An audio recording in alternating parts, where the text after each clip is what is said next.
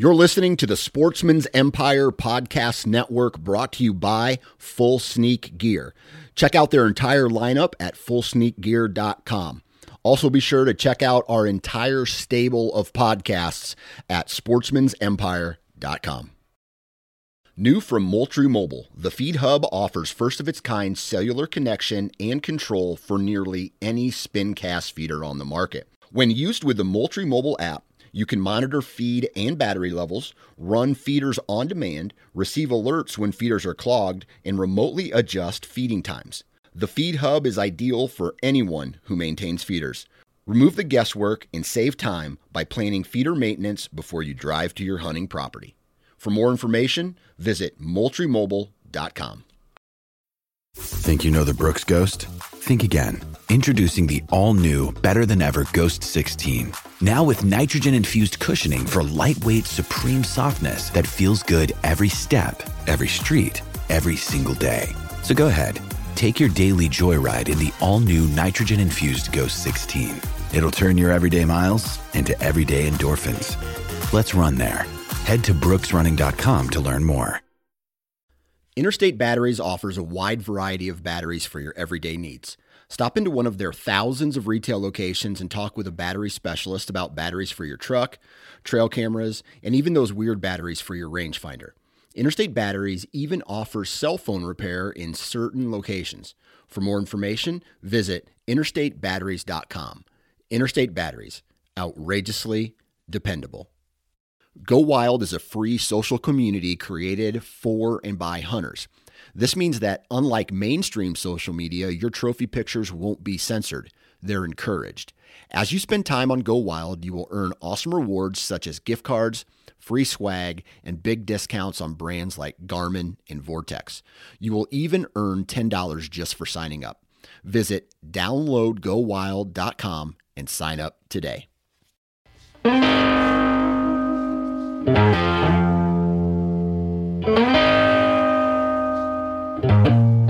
What's up, everybody? Welcome back to another edition of the Hunting Gear Podcast. I'm your host, Dan Johnson. And today I'm talking with Andrew Muntz. Andrew is one of the hosts of the Ohio Outdoors Podcast.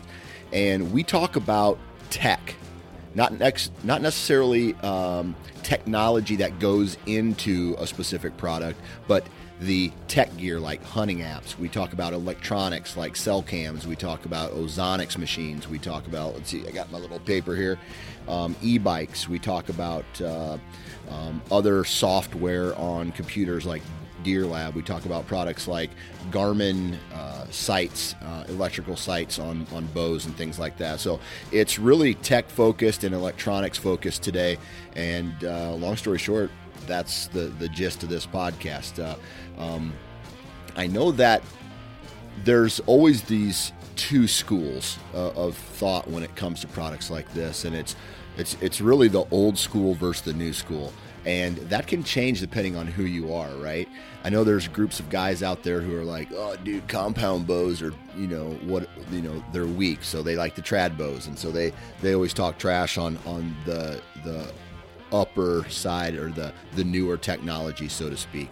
And the same thing happens with trail cameras, or guys who even use trail cameras, or guys who use uh, ozone, or guys who use, uh, I mean, even even apps that uh, say they predict deer movement. So, with that said, that's the discussion uh, for today. Hopefully, you guys enjoy it. Uh, we're going to run through some commercials here real quick. If you're looking for a saddle, you need to go check out Tethered.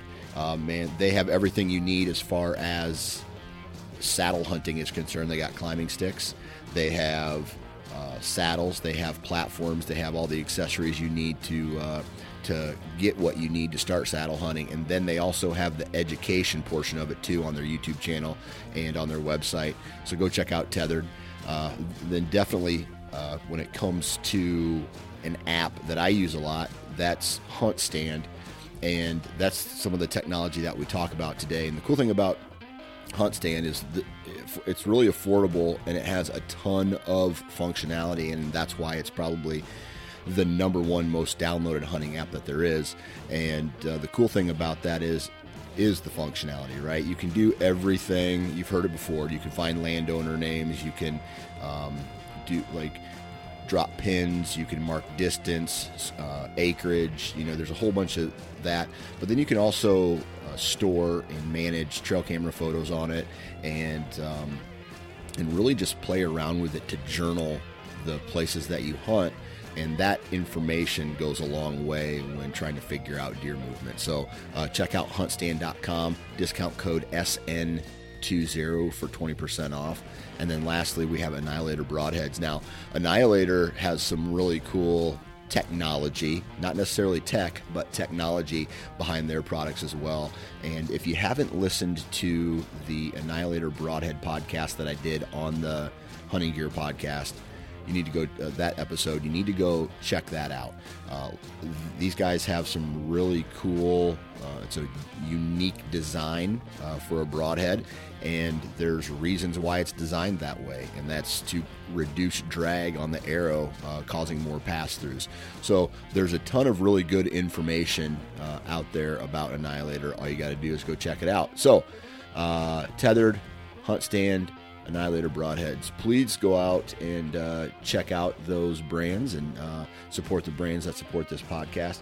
Other than that, I think that's it. Uh, huge shout out to all of you for taking time out of your day to listen to this podcast. Huge shout out to Andrew for uh, taking time out of his day to hop on and, and, chat with me. Go make sure you go check out the Ohio Outdoors podcast. Even if you don't live in Ohio, these guys are putting out some really good episodes that uh, I'm sure you'll enjoy. So there's that. Check out the Sportsman eh, the Sportsman's Empire podcast network and enjoy your weekend, guys.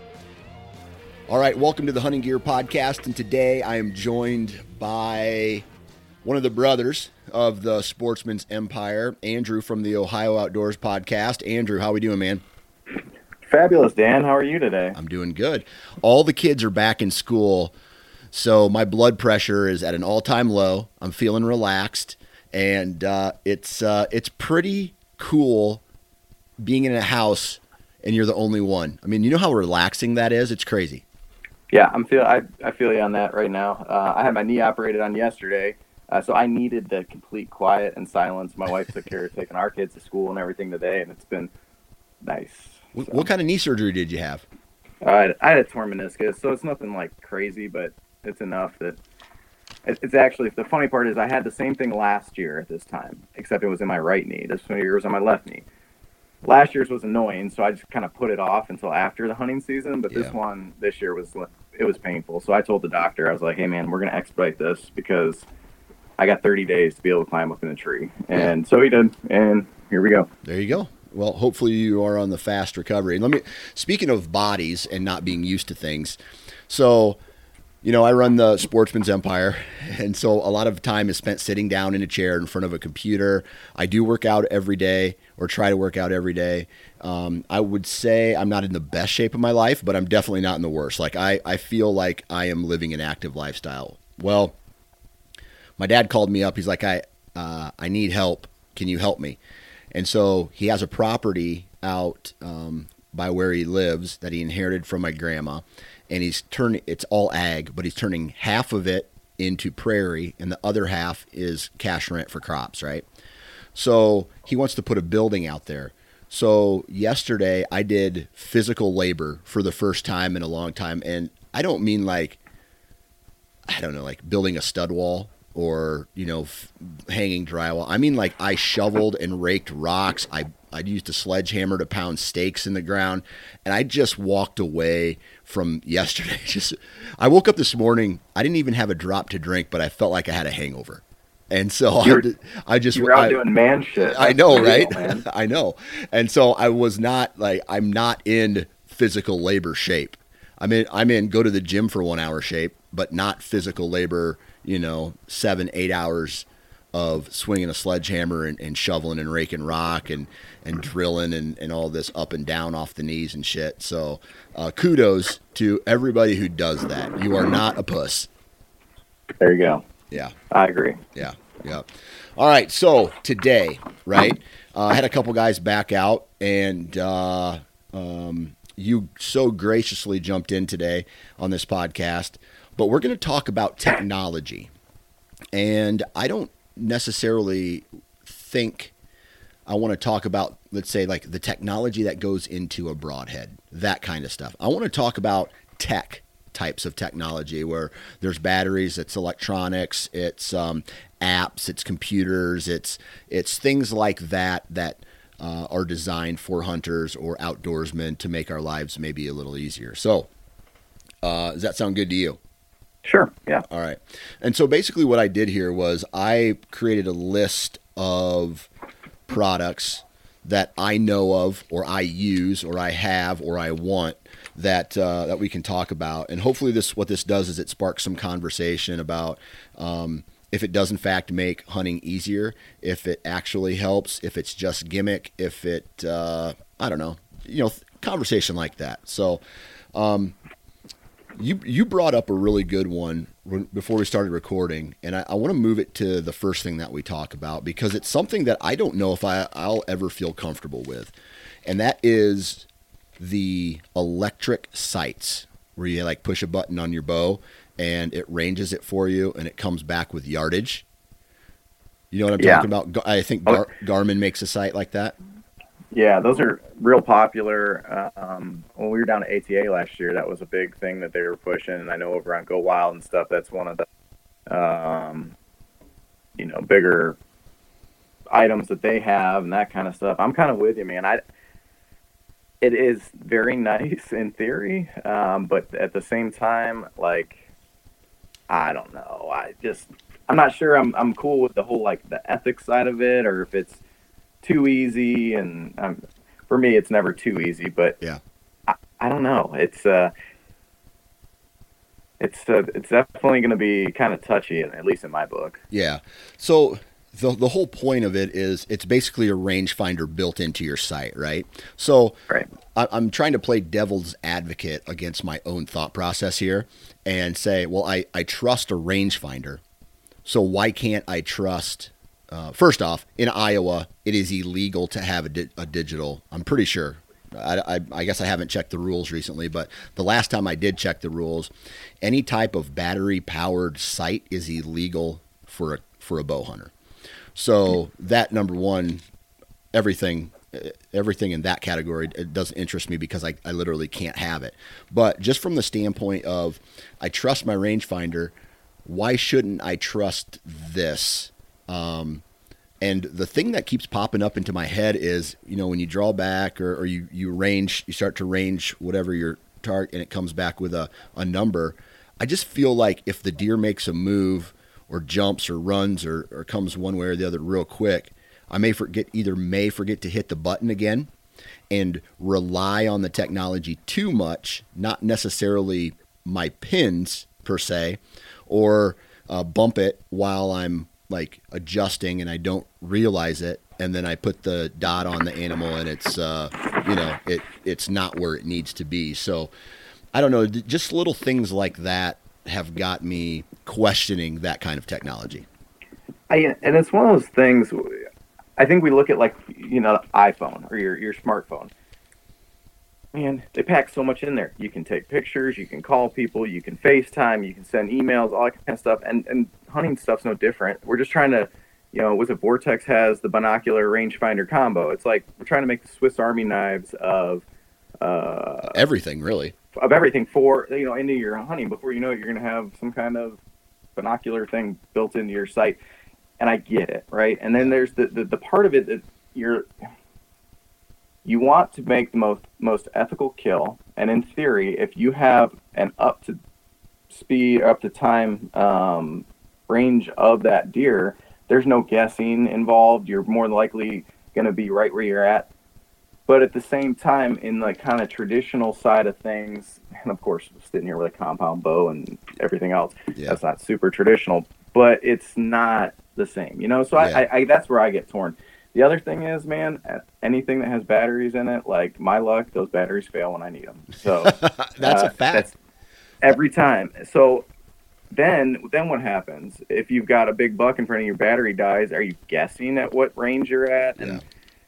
man that gets iffy so yeah yep i uh, agree 100% um, i don't i can't think of anything else on a bow that might have a might be battery powered right? Um, so I had an interesting one last year. I and I'm not knocking. This isn't a knock on any brand in particular, but I have one of those Tactacam, whatever's. oh right? yeah, And yeah, yeah. You can throw it on your stabilizer. And I was actually on the ground hunting that day, and it was dusk, and I'm I had a deer come in, and I thought, oh great, this is perfect. I'm just gonna turn this on. I get I was just first time I was gonna get to use this camera. Well, it's got like a nice blue and green light that starts, you know, pulsating. Yeah. Well, guess who saw that and took off? Uh, Really? yeah. So that was one of one of those things that the battery didn't die. It was too good, right? It and, and then it had this light on there, and of course that's something easy fix. Just throw a piece of tape over it, or I'm sure there's probably a setting where I can turn that off.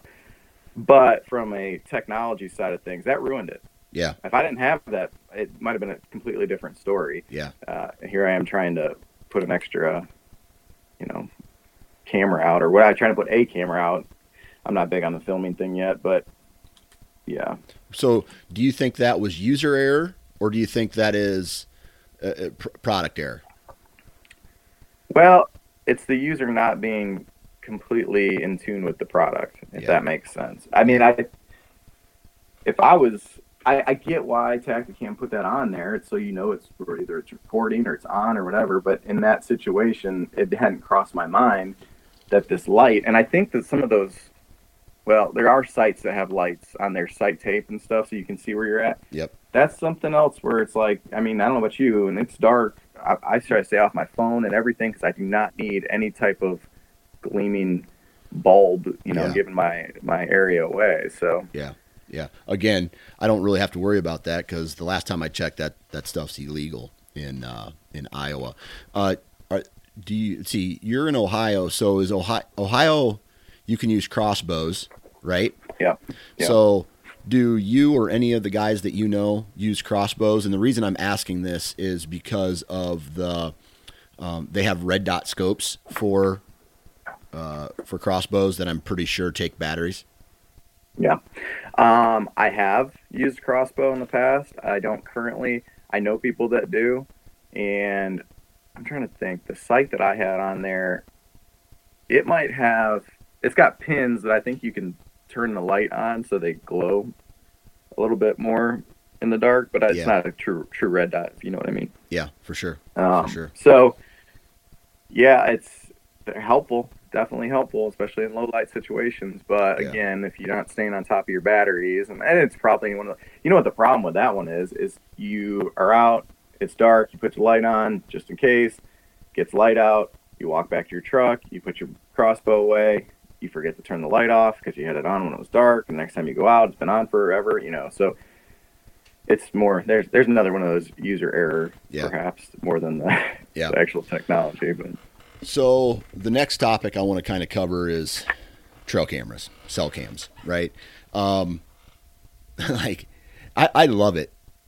It's just generational. It like, and when I mean generational, I mean like when when you talk to your dad or your grandpa or somebody like that in an older generation, they're like, God, you got it so easy today. And then and then like the people who were born in in 1870 were telling the people who were born in 1900 how easy they have it. You know what I mean? And and we look back at things like that and, and we're just like blown away and because that's just what we have available, what we're accustomed to. Um, and so even there's I remember when trail cameras first started coming out, there were people who were bitching about about that, right? They're like, "Oh, you, you got to use trail cameras to find deer. You, you you can't do it by yourself." And so, you know, there was that, and now it's cell cams, and people who just use cell cam or uh, just use regular trail cameras are bitching to the people who use cell cams. They're like, "Oh, you got to have it." You know, it takes the efficacy out of it and, and all that stuff. So, so what's your take on the, this type of technology where the the information is coming to you almost instantaneously. uh, do you remember last fall when I would text you probably way too often and be like, Dan, I don't know where to go because there's a deer in front of that stand, but I know that there's been a deer coming to that stand. Yeah, So to me, it's a blessing and a curse. And I've heard Nate over in Missouri talk about being at you know his kid's volleyball game or whatever, and big deer walking in front of the camera, and he's Yeah. like, "Damn it, I should have been out there." yeah, Um, so I think there's goods and bads about it. I, I obviously the goods are you get camera pictures sent to your phone and and it's you don't have to get out in the woods you don't have to disturb the area that's really cool Yeah. but man when it's if you've got them on multiple locations it's just i feel like that's how my life goes is, is like if i decide to go to point a place a you know the deer will be popping up on the camera at place b and vice versa so I, it's just one of those things you have to get Yeah. over and, and, and just you know Yeah. don't overthink it Yeah. Uh, I'm kind of in a good spot. And the reason I say this is because I don't know if I've made up my mind yet about cell cams and the the functionality that they have and the bene- benefit that they could possibly have for a hunter. Because I hunt a lot of river bottom ground or low lying ground that's blocked by terrain and trees. And so not even my cell phone works in the bottom of some of these places that I hunt, which just kind of prevents me from putting a cell cam down in, in some of these really good spots. So I really haven't had the ability to use that type of technology to its full functionality yet. However, I know guys who use the what the the link system where all they need is one camera uh, within cell service and then they daisy chain to each other, right? Yep. And Yep. so they can get a full, you know, whatever wherever those their trail cameras are hung, they get that. Now, I, I also saw a post on social media where this guy's after a giant this year, and he has like 17 or 18 tr- uh, cell cams, uh, or it's either a cell cam or it's that daisy chain system in uh, like a 40 acre area, right? And so he has got this buck pegged, right? So I wouldn't be surprised if he shoots it opening, you know, opening day, knowing exactly where it's coming and going. So, so the question I have is when we start doing something like that where there's so much data and there's so much it's it's damn near real time and and mark my words I have a feeling that within the next 5 years we're going to have the capability to live stream the woods to see what's going on and to see if there's deer currently there or things like that, right? And even if it's worth going stepping out hunting. So, what I want to know is, in, in your opinion, what are your thoughts about this this type of technology really taking away from the woodsmanship and learning actually learning how deer use terrain and deer like natural deer movement, Yeah. So it's an old saying: you can't kill a deer from your couch, right? but if you have a live stream camera out there, you almost could. Yeah. it's like, um, no, I'm with you, and I'm kind of I, I like to consider myself more on the traditional side of things as far as learn how to scout in the woods. I'm not good at it by any means, but there comes a point if you've got 30 cameras on 40 acres trying to pin a deer down, like how much fun is that, Mhm. right? Part of the fun is not knowing what's going to pop up in front of you, where you Yeah. know it's going to come from, and all that kind of stuff. To me, I, I just like the idea of being able to see what's there, and Yeah. and a lot of times, you know, it's it's in it's in the middle of the night, Yeah. But it's like that monster was walking through there, and uh, maybe you get to see him, maybe you don't. I I don't know. I've got one out right now, and it's it took. I was talking to you about it a week or so ago. It took a whole week before a deer walked in front of that. Yeah. And I hear I thought I had a great spot pinned down. Um, now since that that wait, and of course that week was terrible waiting for pictures to come through. But it made me think. All right, maybe I need to reevaluate where I'm going to set this camera and potentially hunt because I'm not getting anything. If you had 30 cameras out there, that's that's no fun. Like Yeah. part of the fun is finding the deer and trying to read the maps and the sign and everything out there. So, and I guess that's a personal opinion that I find that fun. And some Yeah. people maybe they don't. And if that's a way to get people into the industry or into into hunting, I guess it's a way to do it. I'm not sure it's I don't how like I it. would go about I. I don't Yeah. like that because I feel like the people, and this is not to cast judgment on people. I, you know, like every time is like, this isn't to cast judgment on people, and then I'm going to cast judgment on people, right? Um, so the way I look at it is this: they want to they want to skip certain parts of it and just kill the giant, right? The the, the end result is all they c- care about. It's not about the the process to them. So Right. I'm going to put out I'm going to put out a hundred trail cams and that are going to have all this information coming to me, and then I, it's that is going to make my decision on where I want to hunt. And then obviously there's devil's advocate for everything I just said, but I think what they're really trying to get at is they want a big antlered deer right? And that's all they care about is a big antlered deer. They want to shoot the biggest buck. They don't really care how they do it. They just want it done. Um, that's my personal opinion. A lot of people out there would will will disagree with that and say, well, I mean, there's no real difference. I mean, a cell cam isn't doing anything for me on where I have them hung right now because one one farm where I have a cell cam is like an hour and 15 minutes. If I left right now, I would get to that farm in probably an hour and 15, hour and 20 minutes. Uh, so a lot, a deer can go a long way in that, in that time.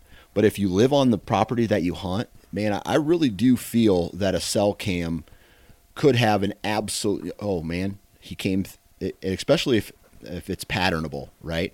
If you're hitting two, two cell cams and then he hits a third one and then the next day he hits the two cell cams and you have the time to just kind of hop out and get into the woods and cut them off. I, I really do feel like there there is i mean that that's an option. Now does it happen all the time? Probably not. But uh, i don't know. I there there come there's got there's got to come a point where i don't know like it just becomes unfair. And and i don't and this is going to sound kind of bold, but rifle hunting, right? When you're shooting a deer or an elk at like 500, 600 yards, Mm-hmm. that deer doesn't have a chance to use any of its defense mechanisms to to beat you, right? And one of the defense mechanisms that animals have in the wild is the ability that they know the terrain better than you do, right? They they know how to walk through there, they live out there, they know when something's off. And so when when you put no pressure on a property because you have 100 cell cams on it or whatever, and then a deer you start to pattern deer movement, you're taking huge you're taking like a, a huge chunk out of their, you know, defense mechanism because this technology is showing you what they're doing. And so I don't know. That's that's that's me being an asshole really is what what I'm saying. No, no. I I'm with you, and and And I have cell cams, dude. I, I have cell cams. So we had Dustin Huff on our show this a few weeks ago, um, months ago, whatever it was. That dude shot whatever the, the second biggest uh, typical buck in North America history or whatever. Um, he didn't have cameras out on that. Like he legitimately got lucky and had a, a monster deer walk out in front of him that changed his life and everything. It's that's part of the best part of that story. Yeah. is that he wasn't sitting there with 30 cameras on. Now some of his neighbors they had pictures of him, but Dustin didn't know. And to, I mean, that's a whole nother story. Great, great dude, but that's. I feel like if he had said, "Yeah, I had 30 cameras on him, and I was, I saw where he was going every day for the last three years," like, okay, that's not as cool of a story. Yeah. Um, and part of hunting, I mean, yes, it fills your freezer, it covers, puts stuff on your walls, but it's the, it's the stories and stuff that go with it. So Yeah. I don't know. We're getting a little philosophical, I guess. Yeah. All right, cams. Uh, you know, we've talked about all that stuff before. Um, now I want to talk about apps. And well, there's there's two types of apps. There's the mapping side of it, and then the pre, uh, predict the predictive deer movement side of that stuff. So, from a uh, f- from a technology standpoint, like again, there's groups of people like, dude, I, I, I have I never used uh, onX or Hunt Stand or any of those uh, other digital mapping type of apps. I've just used you know Google Earth or I've used I don't know Google Earth's a bad example because it's pretty much the same thing, but it, it- you know where you're going, you know who owns the property and things like that. So but what I will say is that per, those that particular technology has really changed the way I hunt, and I feel if I could no longer use a hunt stand in my western hunting, or I would be almost completely lost. I would have to use regular maps to try to find public hunting or access routes and things like that. And I just, that's a technology that I don't think I could ever come back from. Yeah. So we go, I go over to Pennsylvania just about every, every year uh, and hunt the big woods.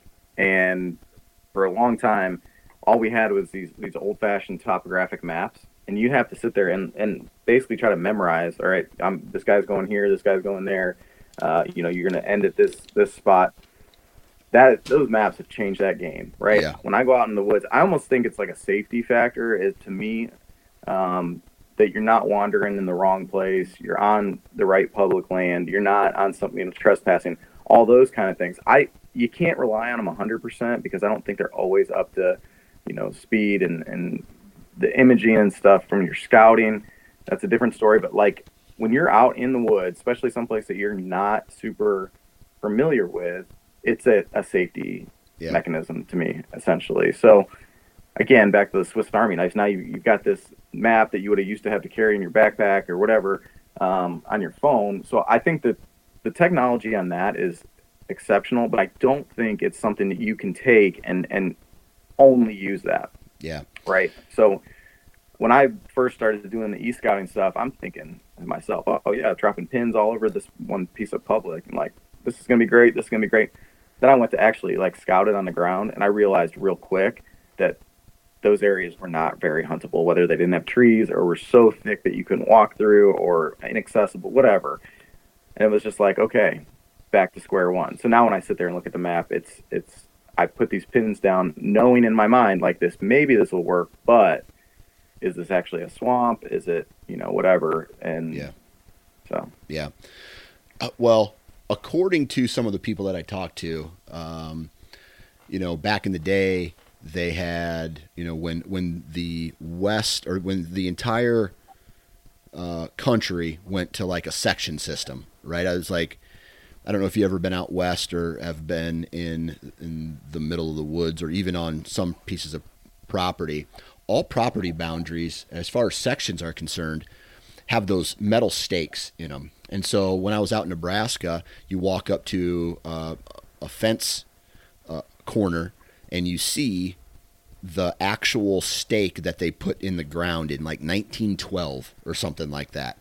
Uh, so, so then digitally, they have the ability to layer all of that information on a digital map. And so, from an accuracy standpoint, that like uh, HuntStand and onX are probably more accurate than what some people who own the land actually realize. Like, hey, man, you're 10 foot off this way, or you're 10 yards, or whatever the, the case may be, based off of that. So, um, what that what this has allowed me to do personally was take more risks and go in deeper to public you know the public ground that I hunt out west, knowing that I there I'm not gonna get lost because I even when the like out west the terrain in certain spots just all looks the same. You go up a hill, it just looks the same. You go down a hill and you go back up it, and it looks all the same. So it'd be easy to get turned around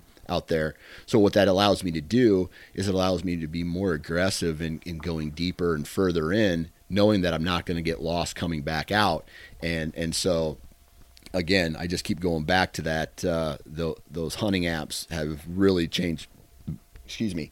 Uh, those hunting apps have really changed the game on uh, what I've done. You know how I hunt, and even even on the uh, farms that I hunt close to home, where I know they're only 100 acres or 40 acres or something like that. So I know them in and out because I've hunted them a long time. Just looking at that and being able to break down access routes has been a huge game changer for me, even on the the Iowa whitetail side of things. So, um, for me, I would say that of all the technology there is, that those types of apps carry the the largest weight for me. Yeah, actually, last night I was looking at some areas. So in Ohio, we don't have a ton of public land. I think it's like two and a half percent of the total uh, state is um, yeah. huntable public.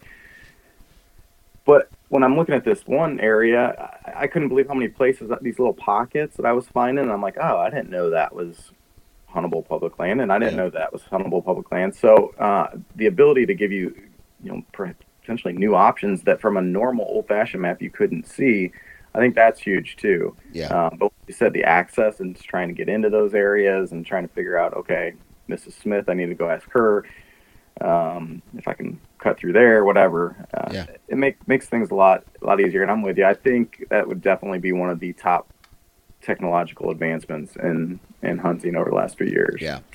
Now on the same the same thing, we have uh, products like DeerCast. Uh, the Drurys put out DeerCast. It is a um, what's the terminology? Uh, uh predictive deer movement. We have Spartan Forge, and I think there's a couple other other ones out there, but those are the two main ones that I can think about that say, hey, it's a good day to go hunting in your area, or it's a bad day to go hunting, or whatever, however they rank it, poor versus excellent, and things like that. What are your thoughts on on deer movement technology like that?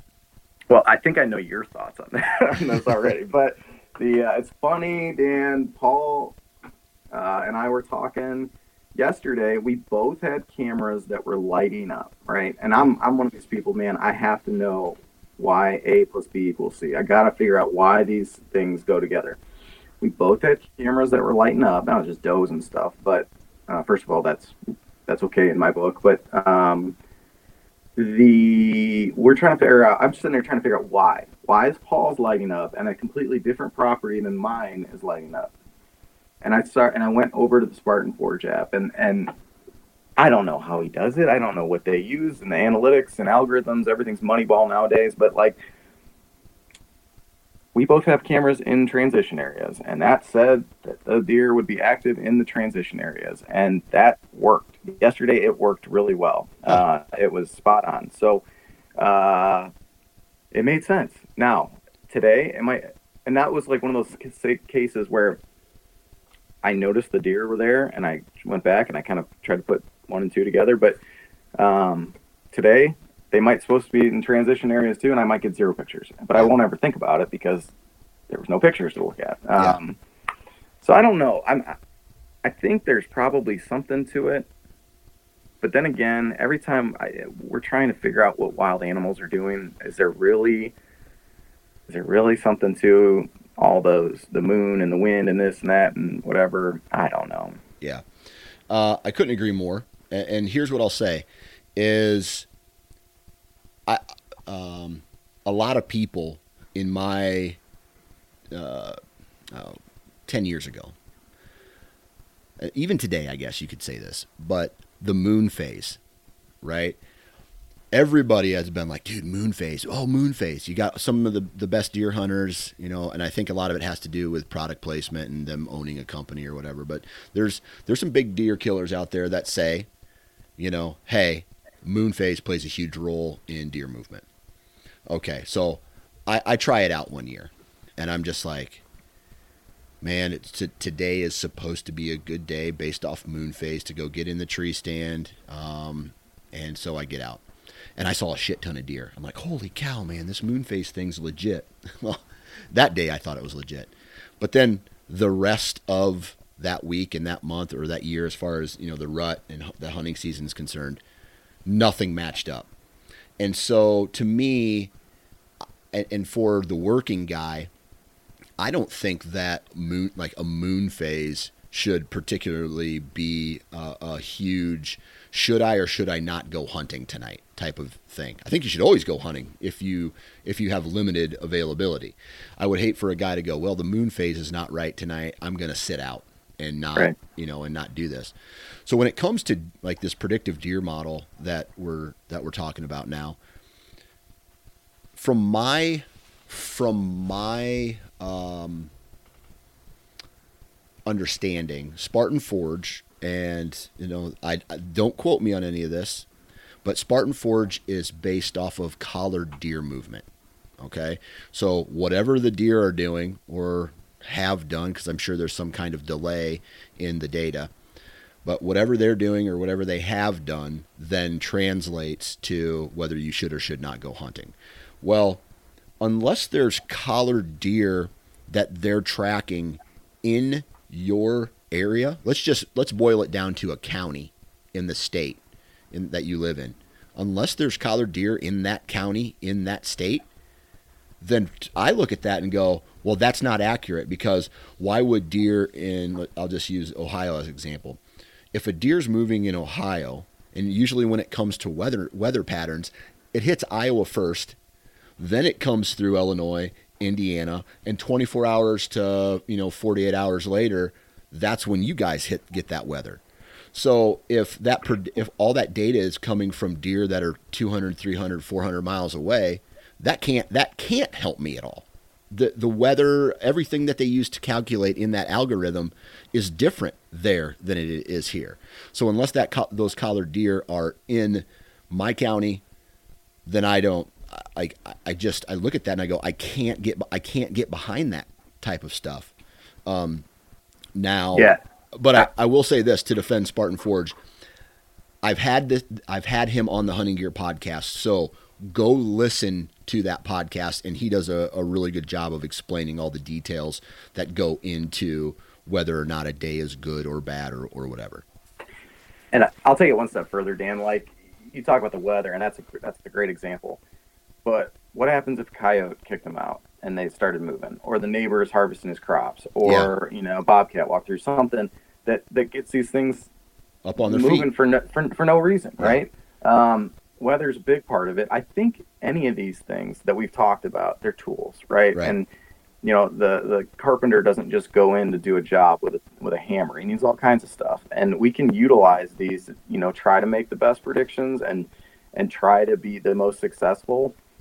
And I think it's really up to each hunter to decide. You know, is having 30 cameras out what you really want, or is is it, or having you know 10 different apps telling you something or do you want to try to go for the challenge? And I think there's times where I'll go out in, in the public land and like I'm not going to look at anything. I'm right. going to go out and I'm going to play the wind when it's out there, and I might check the weather to make sure I'm not going to walk out in a thunderstorm. But like, uh, you know, you take the challenge that you want. So. Yeah, for sure, for sure. And then there's uh, the other one. It's Deercast, and from my understanding, uh, I, I did one with Matt Drury about uh, Deercast, I believe recently, and he goes into the ins and outs of what that is. And it sounds to me like their algorithm is more weather focused with this is where it kind of gets tricky. It's weather focused, right? So if it drops 10 degrees, then it'll trigger something. Or like if there is a, a, a weather pattern and there's skew like big drops or big spikes in like let's say a big spike in uh, barometric pressure or a big dip in temp those things are calculated heavy in that algorithm and but the thing i don't understand is when they start talking about and and years of experience from mark and terry drury okay hmm. those guys they they are what some believe to be the best like uh, I'll just use Mark Drury for example. The dude analyzes absolutely everything. He he looks at. I've heard rumors of like he will look at every picture on a trail camera, not just for the big bucks, right? He'll he'll look at a doe and he'll analyze that particular picture and why that why is that doe doing that thing, and he he basically reverse engineers everything, and and so he's he is he is a madman when it comes to that stuff, right? And some that attention to detail pays off for him. But where it doesn't for me, I would say, is when I can't like do the Drurys hunt any of the farms that I hunt? No. Do like are they the same style? Are they the mobile hunter? Are they the um, are they hunting high pressured public? Are they like no, no, they're not. So none of what they're doing lines up with what I'm doing. And so it's not relatable to me. And and so does the from the weather standpoint, yeah, I can understand how um, a, a, predictive deer movement uh, on a weather app like that, but then their experience hunting is so much different from mine that I just you know like it's not, for like I just keep coming back to it's not relatable for me. So I feel like the only way you would really know is if you put a lot of time on your own property and you're able to catalog that, whether it's mentally or in a journal or something like that, and say, okay, uh, I know what the deer are going to do today. or I have um, some kind of forecasting knowledge of data, and we're going to talk about that here in a second, which will lead me to make my own decisions, not based off of what it what an app kind of an app does or an app a predictive deer app says. Yeah, I'm with you. I I don't have any of the antlers on my wall that the Drurys have, so perhaps they are. You know, they've got that much time to, to spend on that. I don't. Yeah. Um, so having a little app that give you some insight, you know, that doesn't. Yeah. But to me, again, nothing beats boots on the ground. Yeah, And fact. you know, so Fact. All right, so let's check this out now, and the, and this kind of leads up into it's not an app; it's only a computer. It's only computer technology as of right now. I don't know if they're ever going to make an app out of it, but it is a product called Deer Lab, and it is a place where you can upload all of your trail camera pictures, and it pulls the information from your trail camera as far as the time the te- uh, the time is concerned, I believe. Then what it does is the uh, time and date. Then what it does, uh, it, you have to put in a location on a map of where that trail camera was hung. Then it will go back and it will pull historic weather data from that date and that time. And so what you're doing here is is then you then let's say you're looking for a specific buck. And what I did when I was using Deer Lab was I made an account and I put shooters on it. So any trail camera picture that I had of a buck that I would determine a shooter, not a, not necessarily a specific deer, but a shooter caliber deer, I would enter that into the system. And it, it it's actually pretty cool, right? So what it does is it, calculates all of that information for you um, on that specific trail camera. And so when you have enough data points from that, you can look at that and um, and say, for example, I had this one trail camera in this big pinch point, a trail that ran through a pinch point, and I could see that most of the time there was a, a big swing in the data where more shooter deer would come through that pinch point on northwest winds between October 16th to I believe it was like October 16th through the 28th at 6 p.m. at night. So that tells you right there, well, shit, the next time there's a northwest wind, but in the, in that date range, or any northwest wind, the chances of me encountering a deer on those conditions are better than, let's say, a south wind or an east wind.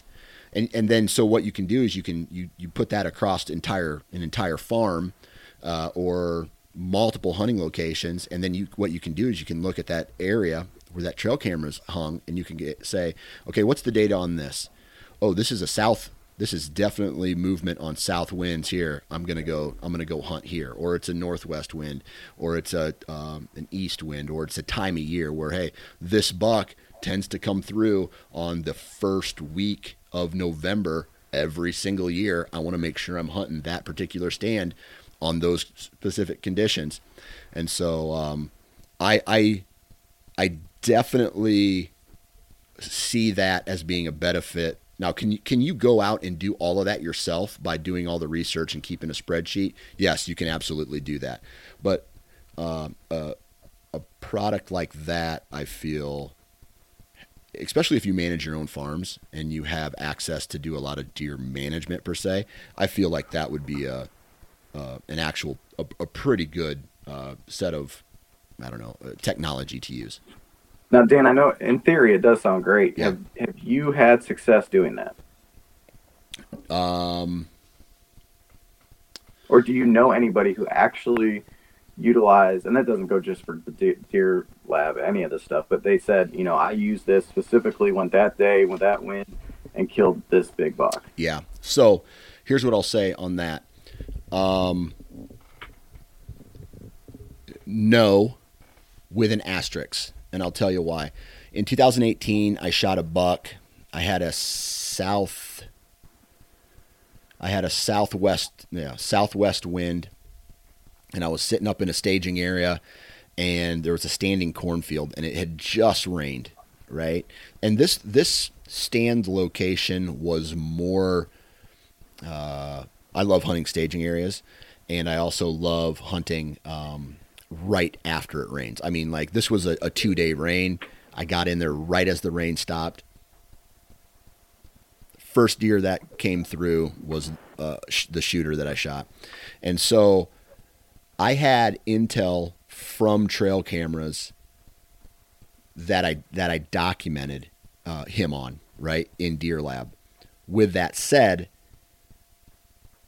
I drew a straight line on a map between where I got the trail camera pictures and where I found his shed and another trail camera photo of him from a previous year. And I went and I sat in that terrain feature because I, I didn't really know where he was at. And he then he showed up in that in that terrain feature that day. So long story short, um, no, I didn't technically go into that specific area, but I did use the data from Deer Lab to help m- me make a decision on to uh, what side of the farm I wanted to hunt. If Yeah. that makes sense. Yeah, it does. And I mean, to me, again, I'll just these are all tools, Yeah. right? And I don't think in today's society we all want that silver bullet. You know, what's going to tell me where the Yeah. deer are and, and all this kind of stuff. You might, you know, but nothing goes back to. I mean, you have to. You, you were talking about hunting after the rain. There was Yeah. somebody I was listening to the other day that was talking about that's their favorite time ever to hunt. Well, there you go. You had that. You had a pinch point. You had shed. You know, historical reference off of that. So you were putting all these pieces of the puzzle together and Right. make it work.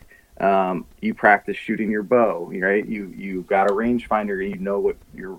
You, Yeah. so you have to. You know, you can have a, a range finding sight, but if you know that you're really only accurate out to 30 yards, then you have no business. You know, 40, whatever. Yeah.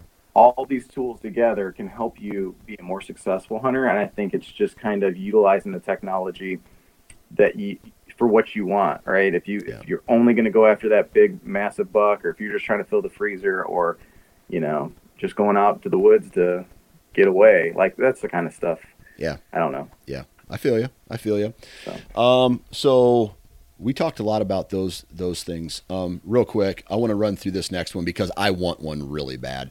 I want an e-bike, Okay, you get one, and then you can send one over my way. too, okay? dude. I want an e- e-bike real bad, um, and some of the reasons are because in certain states, on certain properties, if a e-bike is under a certain wattage, you can use it. Right? If it's above a certain wattage, it's considered a motor vehicle, um, and you can't use it. But on some of the properties that that I hunt in the states that I hunt, I think I can I can use that, and so uh, that's one piece of technology that I because I I'll tell you this I went on a six mile hike two December's ago in South Dakota, and it was 12 degrees outside uh, at, at the high for the day. And as the sun was going down, it got really cold. I mean, it was negative temps. Wind wind was howling, and so I was like three and a half miles back at that point. So I turned around and had to come home. So, devil's advocate, if Yeah. you were on a bike, if you were on a bike, how much colder would it have been? It doesn't feel- matter. It would have been, it would have been like in Dumb and Dumber, where he's like, "You had a spare pair of gloves this whole time." I tell you what, I believe it probably would have been colder because I would have been going moving faster. With that said, I would have spent less time out in the wild and I would have been able to ride this bike back quicker, get out there quicker, ride the bike back quicker, thus spending less time walking. Now, the old me goes, pussy, right? you know, make saying saying that, but then the the new me is like, man, if if it's legal, why not? Right? I don't see any issue with it. I mean, on most of these uh, properties out west, there's cattle uh, on them or some kind of you know rancher working it. Um, it's not like it's 100% no vehicle on some of these properties, but um, so I don't know. A, little bit of me goes, I if I had an e-bike, I'd be able to get back further. I'd be able to stay longer in certain spots. I would be able to potentially, you know, use that camp, haul ass back camp instead of going maybe mile, two miles in. I could go three, four, five, how you know, however you know the terrain, whatever the terrain allows. So I don't know, man. I, I've been really looking into that and looking at the rules and regulation, and that's definitely a rules and regulation thing. Like certain properties in certain states allow it, other properties in other states do not allow it. So it, it is it is property specific, and you got to know the rules and regs. Yeah, and I don't I don't know what Ohio's like as far as that goes. We're usually pretty good about. Um, I won't say we just do every eh, we can do everything, but we've got a lot of leniency. Um, anybody who knows me knows I I can if I can justify something, I'm probably gonna find a way to, to get it. And my wife is she'll she's the first one that'll tell you that you know I whatever. Uh, yeah. But uh, I haven't been able to figure that one out yet. And yeah. one of the guys we go to Pennsylvania with up in uh, I mean national forest and all this kind of stuff, big mountains. Uh, he he has one, and he'll take it out for turkey season. So the weather cooperates on these these dirt trails and stuff, and it's it's perfect. Yeah. Um, I'm not up there hunting turkeys enough in the spring to, to, utilize something like that. And the properties generally that I'm on, uh, I'm not sure it would really work as well as walking into. So for me, yes, I would love to have one. I think it'd be really cool to have, but again, I I don't know. I can't justify it yet. Yeah. So. Yeah. Uh, the other thing is ozone. Thoughts on ozone? Love it. Love it. Yeah. Love it. I mean, uh, I whatever a few years ago tried it out, and I've got one of uh, what I have Scent Crusher. I think is is the brand, but yeah. it's one of these closet things. You run your stuff through it, and I mean I've I've had deer just like right underneath me. I don't have one of the in tree ones. Um, I think you run one of those, but Ozonics, to, yeah, yeah. To me, it is. It's worth. It's worth it. And yeah. here, here's one. When we go up to deer camp, the, the one year, uh, I don't know. I was sitting there in the woods.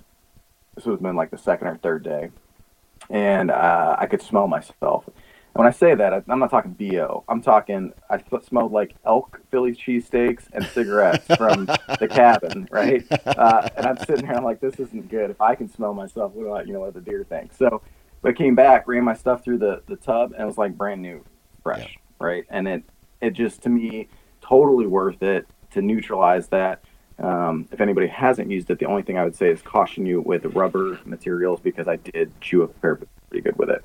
Okay. Um, but because it can break that down, I guess. Yeah, and certain uh, elastics as well. Yeah. So. Yeah, yeah. Uh, I love it. Um, I love it more for the out of the uh, tree. Like I, I, like I never. I take one shower a day when I'm at my deer hunting camp, right? And when I'm out west, well, I don't necessarily use ozone out west per se, but I did I do bring some along for maybe a quick treat a, a quick treatment. But I wash my clothes less. I take less showers. Um, I spend less money on soaps and products like that, and so I I I go ahead and I use I use ozone to clean my clothes every before every hunt. I run like a 30 minute cycle and it's amazing. Like it does exactly what I, I feel it does exactly what it's supposed to do and uh, kill odor and kill bacteria. And so, I mean, doctors in dentists' offices use it. So it's got to be doing something, right? Now, in the tree, I've seen it work amazing and I've seen it work so so. But since I started, you know, and this was back in shit, 2000. When did Ozonics start? Like 2012 or something like that? I, I started using it and I definitely, definitely, definitely noticed uh, a, a, difference uh, in deer before they bust you, right? And so before they bust you, or if they even bust you, and so it saved me. It has saved me throughout the years on a handful of hunts, and even if it's just once, that's a lot, right? Especially for someone who's got a full time job. So I'm a yeah. I'm a huge advocate for ozone. Yeah, and I think I've heard it described like it's almost like they can smell it but yep. it doesn't startle them as much. It's not a threat. It doesn't trigger their threat sensor. Yeah, so. but again, again, it's a tool, right? It yep, is a absolutely. tool in your your tool chest. If you step in gas on your way to at the gas station on the way to the woods, it doesn't matter how much ozone you were using, yeah. right? Yeah. So. Um, we're running out of time here, but is there any other technology that you use or have heard about that you don't currently use but are intrigued about? I learned this isn't really new technology, I don't think, but last year I had a, a, massive battle with mosquitoes, so the old Thermacell. Yes. Uh, side of, side of technology that that was a must. That will be going with me everywhere this year. So. yeah. I uh, I I don't have one. I've never used one, and a lot of it is because where I hunt, there's not a lot of mosquitoes because it's not like wet. It's not necessarily terrain for mosquitoes, but I there was a time this past year. Oh man, I was in the middle of Nebraska and it was real swampy, and we just got murdered by them. And I wish yep. I, I definitely wish I had one. So, so, um, yeah. Other than that, uh, Andrew, man, really appreciate the time. Uh, I know this was last minute today, so thank you very much for hopping on and, and BSing with us for a little bit. Um, if I, I, highly recommend going and listening to their guys, those guys, the uh, Ohio Outdoor Podcast with Andrew and Paul and the rest of the crew there. Um, those guys are killing it. They have a really good podcast, so kudos to you guys, and uh, good luck this season, man. Yep. Thanks, Dan. Appreciate it.